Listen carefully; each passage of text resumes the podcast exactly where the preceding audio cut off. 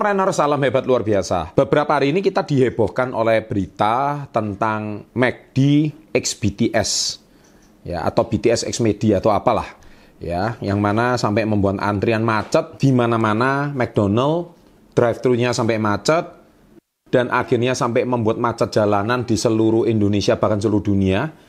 Dan itu sangat meresahkan di zaman pandemi saat ini sampai penjualannya harus dihentikan oleh Polri.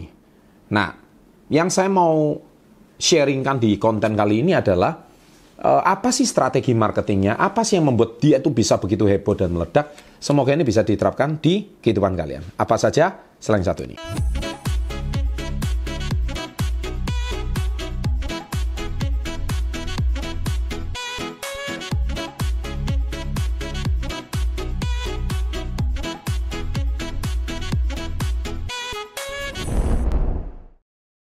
Nah, saya bacakan dari berita Finance Detik ya.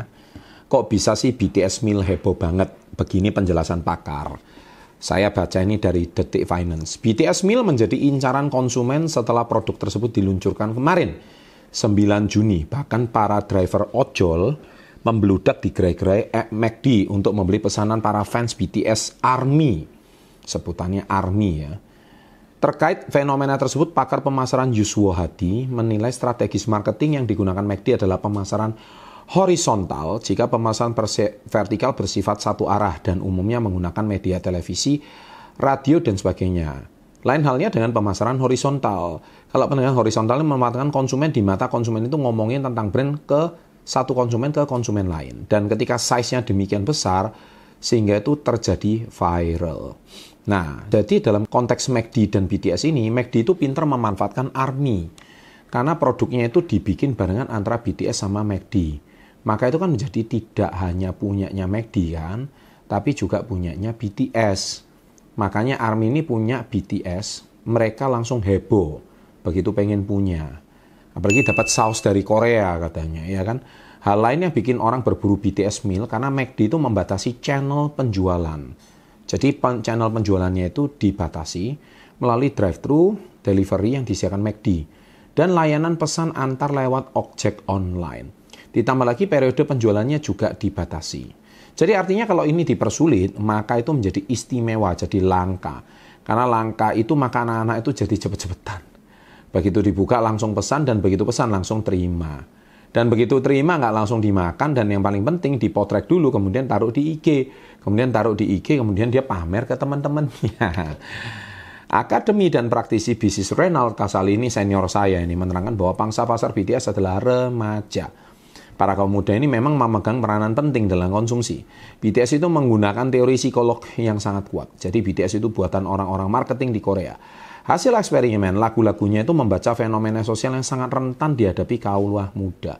Jadi bukan lagi drakor masa lalu, mereka sudah masuk ke tema Map of the Soul.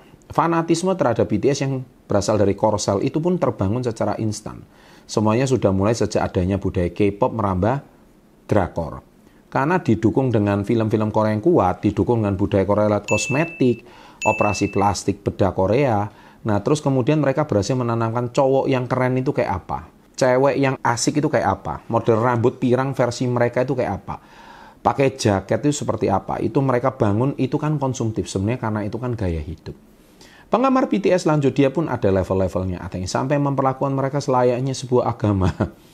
Tak ayal begitu muncul berkaitan dengan BTS langsung diburu. Ada level yang lebih dari itu, kelompok yang belum matang. Itu mereka kelompok yang benar-benar menjadi pejuang, jadi tentaranya, yaitu ARMY dalam arti yang sesungguhnya. Jadi mereka itu kelompok yang muncul membela BTS. Bahkan mereka beranggap BTS menjadi sebuah religion dan agama bagi mereka. Nah, ini adalah sebuah sharing tentang BTS dari Profesor Reynald Kasali yang dikutip dari Detik Finance. Saya melihat ada beberapa yang bisa kita pelajari ya dari BTS ini ya. Yang pertama itu adalah strategi marketingnya itu menggunakan fans ARMY tersebut. Yang kedua, limit terbatasi, jadi ada limited edition.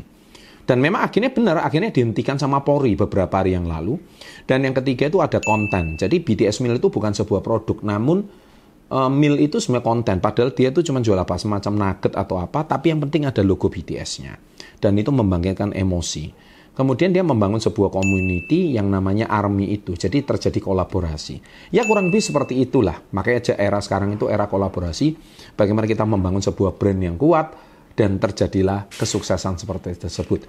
Makanya zaman sekarang Anda harus pandai-pandai memanfaatkan influencer. Bagaimana influencer itu bisa menjadi sangat luar biasa. Kolaborasi dengan mereka menciptakan hype yang hebat. Maka brand Anda pasti terkenal. Sukses selalu. Selamat mencoba. Tuliskan komen menurut kalian kenapa, siapa tahu ini ada fans BTS yang sangat luar biasa yang mau komen di sini. Sukses selalu and always, salam hebat luar biasa.